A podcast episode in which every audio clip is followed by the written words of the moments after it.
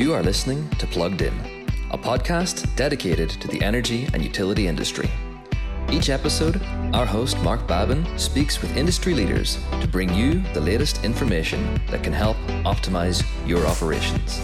And now for your host, please welcome Marc Babin.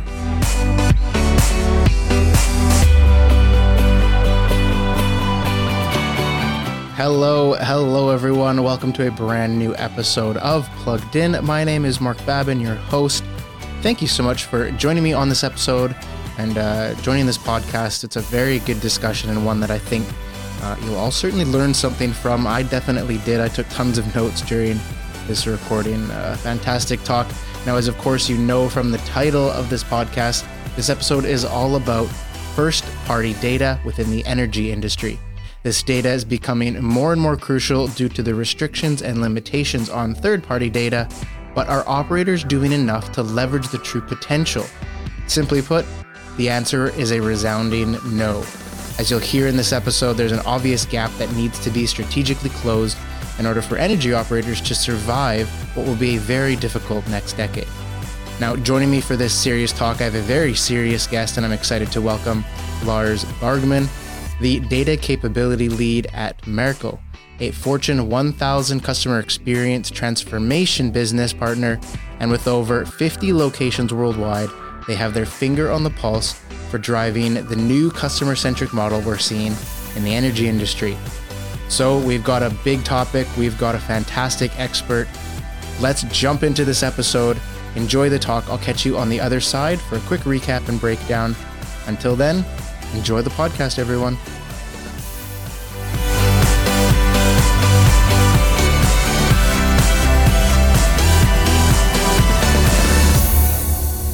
Lars, welcome to the show. Thank you for being with me. Really looking forward to discussing this uh, this gap in data, but it's a big topic. So yeah, thank you for being here. Yeah, thanks for the invitation. It's really um, an interesting topic, and and especially in the energy market, because um, if you think of first party data, it's not the energy market that usually comes to your mind. It's rather the the big FMCG uh, or online players like Amazon, Google, all these things. But it's of tremendous importance um, especially or, or even for, for B2B players like uh, the B2, uh, like the energy branch. Yeah. And let's talk about that. Let's start the conversation there because there's been a big shift in mm-hmm. the energy market that's still taking place where it was linear and now is very customer centric model where everything has to be related back to the customer. But providers have lost the ability to access third party data, something that every industry is challenging with. And now they're having to rely on first party data. So how is that impacting the strategy of operators and businesses from what you guys are seeing? It's, it's a big shift they're having to all adapt to. So it's not about, or, or what you said is right. So all devices, all interactions with your companies, with the brand, does create tons of data. Mm-hmm. And it's not about collecting the data, it's really, it's about the usage the analysis of the data and how you transfer these insights to your company. Because technically spoken, the collection is rather easy. Mm-hmm. But to find the right insights needs the capability and the knowledge about data, algorithms, all that kind of stuff. That is something you can buy from an agency, for example, yeah. from a service provider.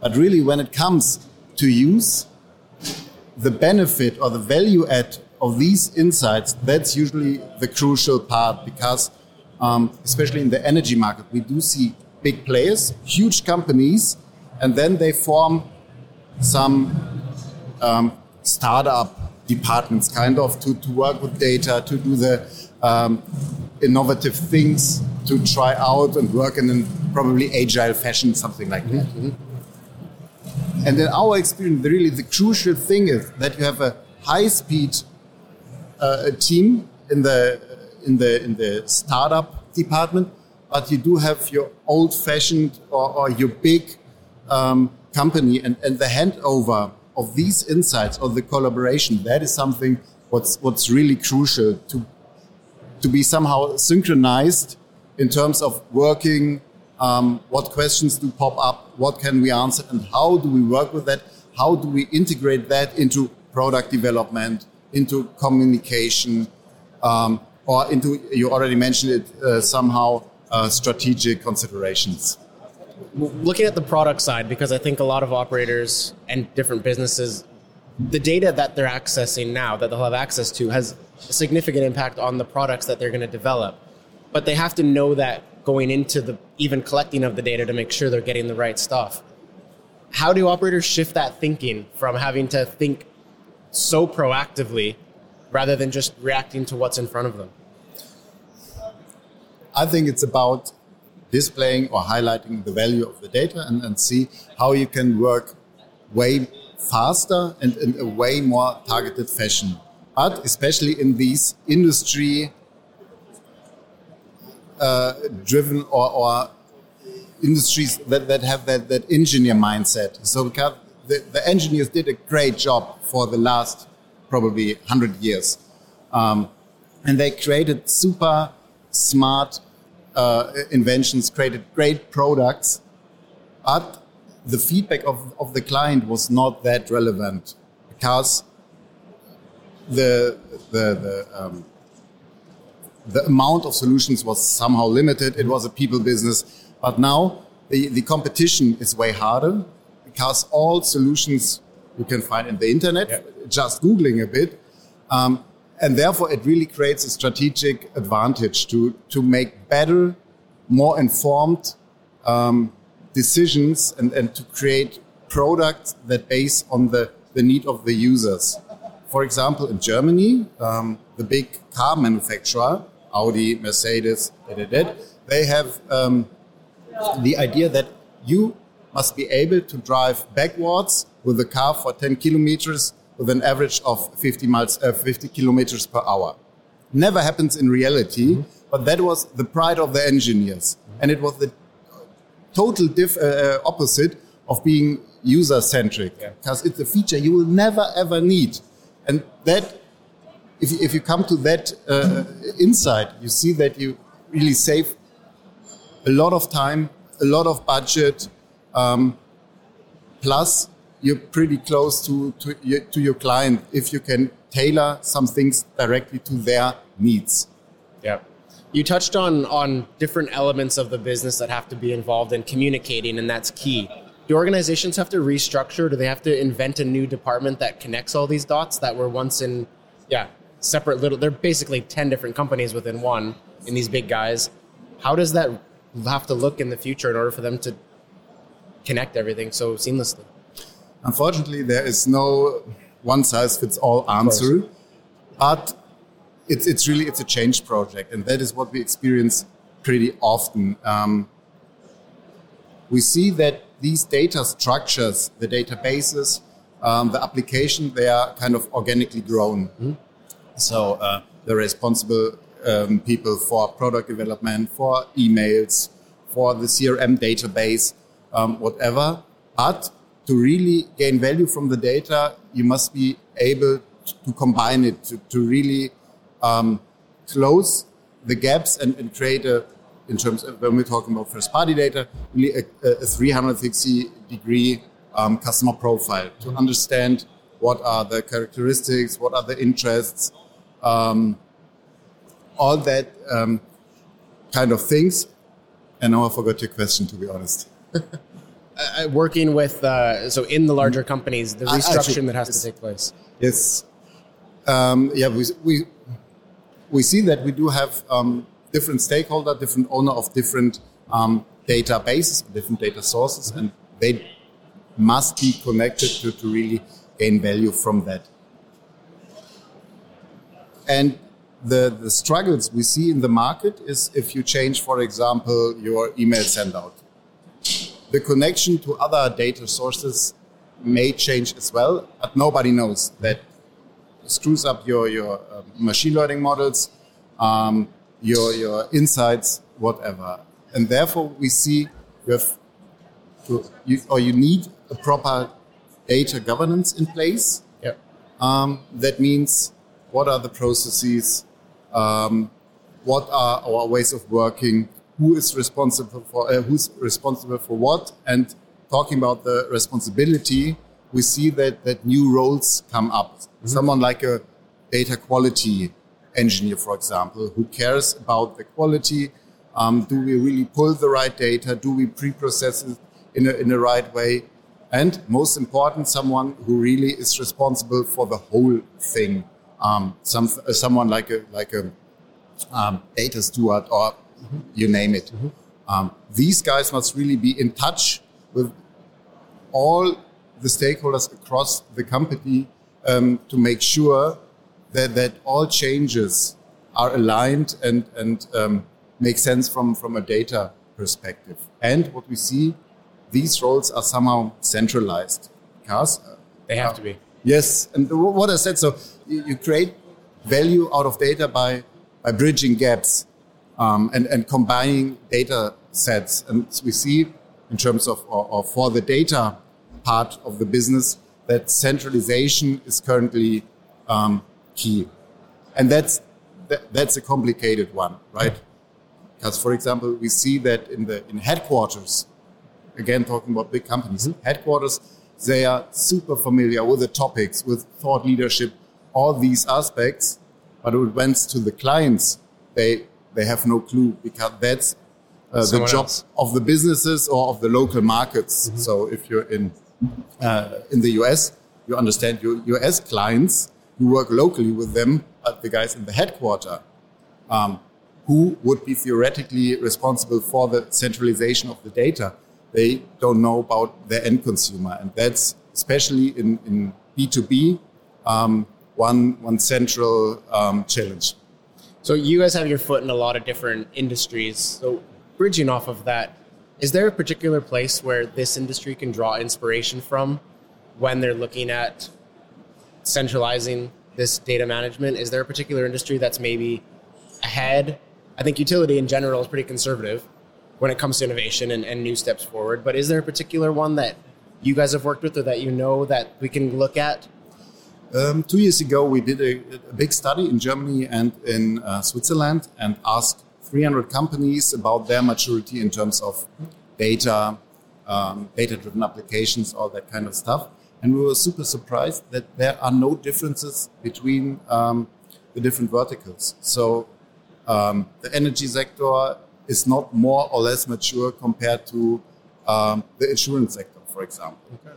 We're talking about first party data, right? Yeah. So the interaction data. So when we're talking about data science, um, for example, insurance companies they are super good because risk management is part of, of their business.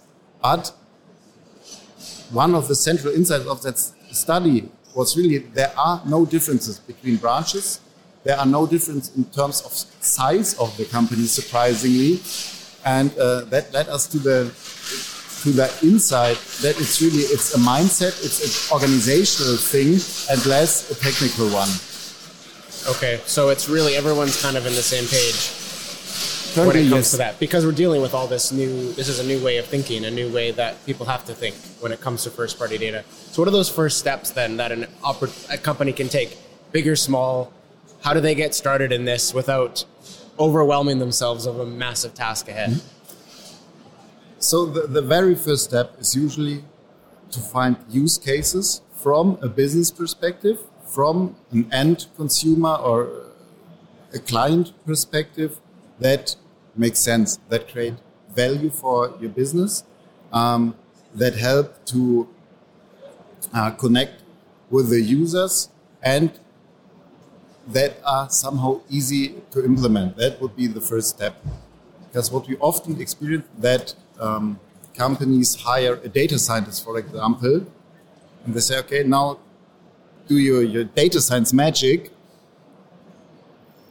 and they don't know what to do because it always fails if you work with data without a clear direction and the clear uh, questions. So the very first step from our perspective, and we made pretty good experiences with that, mm-hmm. is really defining a set of use cases.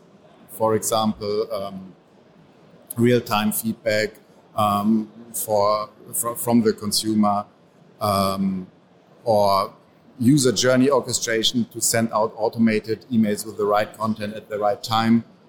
Um, prioritize these use cases and derive some functionalities to say, okay, what do we need if we want to tackle these or that use cases and, and then translate it into a technical architecture, but way more important to translate it into a sensible roadmap that includes the, the stakeholders, the different departments, um, and that really guides you um, a clear way. But the basis is really the use case from the business and, and not from from the data. That has to be the first point. So the benefit of working with a partner like yourselves rather than just going out on an own, we're looking at long-term partnerships that ensure long-term success. And that's the benefit, I guess, with working with a team that understands this challenge perhaps more than their internal struggle do, rather than just hiring a data person, like you said. Working with a partner that can help make this a long-term lasting solution is probably the most accurate way to go, I guess, given how new this all is, right? It's a yeah, classical consultant answer. It depends. very well. so we we have a very broad array of different capabilities, for example, as we at the agency. Um, and that brings us into the situation that we can cover different situations. So, for example, yesterday I had a discussion, and um, the the um, company created a great or created great insights from data, but it wasn't tangible. It wasn't fun for the analysts to work with them, for example. And now we are checking, okay, how can we um, support from, from a user experience um, perspective? So how can we help you to create a tangible product, for example, out of your data? Um, and that is what, what somehow, or, or what um, makes us a bit different, that we have a background in marketing, or, um, and we do have designers, we do have UX consultants that really help you to create products people like to work with.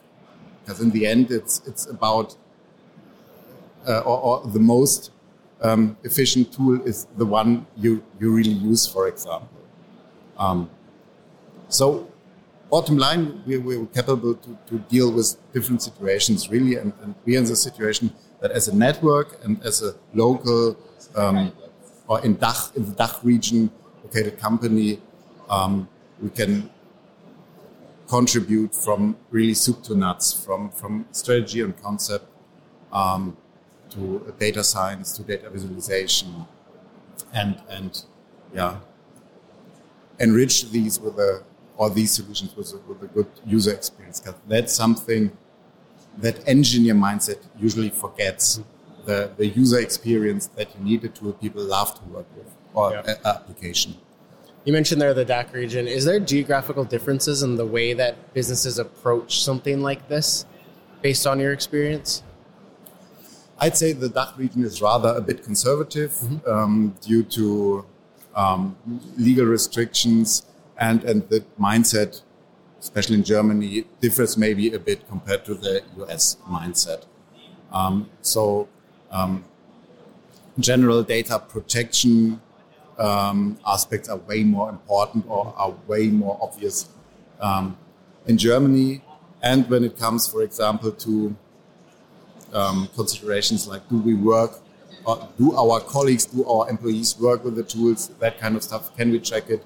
Um, we always have issues or, or discussions um, with, the, with the workers' union, for example. So I'd say the US is, a, is far ahead the UK a bit, um, and we're yeah, I think a bit behind. Does that disadvantage them in that situation, or does it just create a different end game? Because you would think uh, mm-hmm. if, if, if someone's more conservative, traditionally you would think, hey, they're going to be behind, but maybe not. I don't know, to be honest, yet. I, I think that the future um, has to show. But we're somehow a bit disconnected because people see um, mind blowing applications from the US.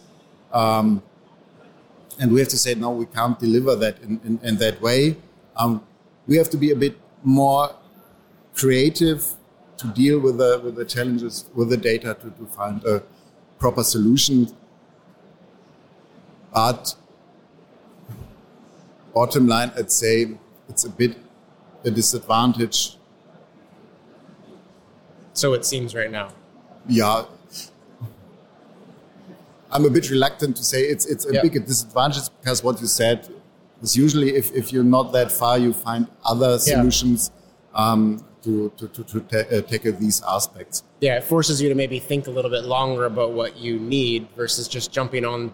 If there's no restriction, you just you pick something off the shelf. And Yeah. Maybe that's not always an advantage. Yeah, exactly. And, and they're coming back to, to the use cases and what you said. Yeah. The whole business, for example, in well, especially in energy, is, is somehow changing, Mm-hmm. and we could try out so many things. Um, I guess, or I assume, or I think it's better really to have a clear idea of the business um, and have a clear idea of the value add derived from the data um, to, to make a yeah, sustainable impact uh, instead of trying out everything. Yeah, and this is something everyone has to get on board with. This isn't going away. The reliance on data is only going to get more prevalent in the future. So, it seems like a super relevant topic. You can't ignore. I hope so, because it's our business. yeah, I love it. No, that's brilliant. I think that's some really nice advice for those listening. Uh, a great way to bring this conversation to a close. So, I really appreciate the time today, Lars. Thank you so much for the talk. Any final notes before we close up? No, I don't think so. Um, the, the the companies do know their data. They they see the, the impact and the importance of the data right now. So I'm pretty optimistic and, and looking forward um, to create new solutions with, with um, different stakeholders. So Yeah. Data everyone is on their mind. It's about peeling that onion back a few layers and really understanding what they're collecting in the first place. sure. Excellent. Brilliant. Thanks again for being here. Thanks for having me.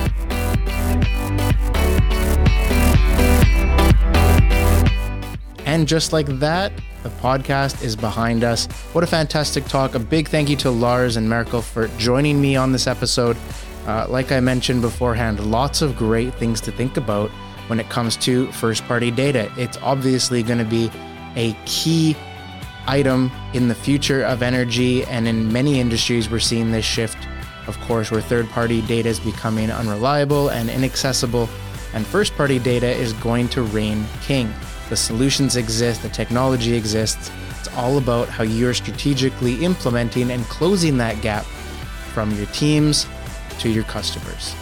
So, again, a big thank you to Merkle for joining me on this episode. If you have any questions about what you heard today, you want more information about a specific topic, or you want to add to the conversation, head down to the podcast notes of this episode and you'll see uh, LinkedIn links for both Lars and myself. You can reach out, ask questions. Uh, let's keep the conversation going there. We certainly love doing that and appreciate it.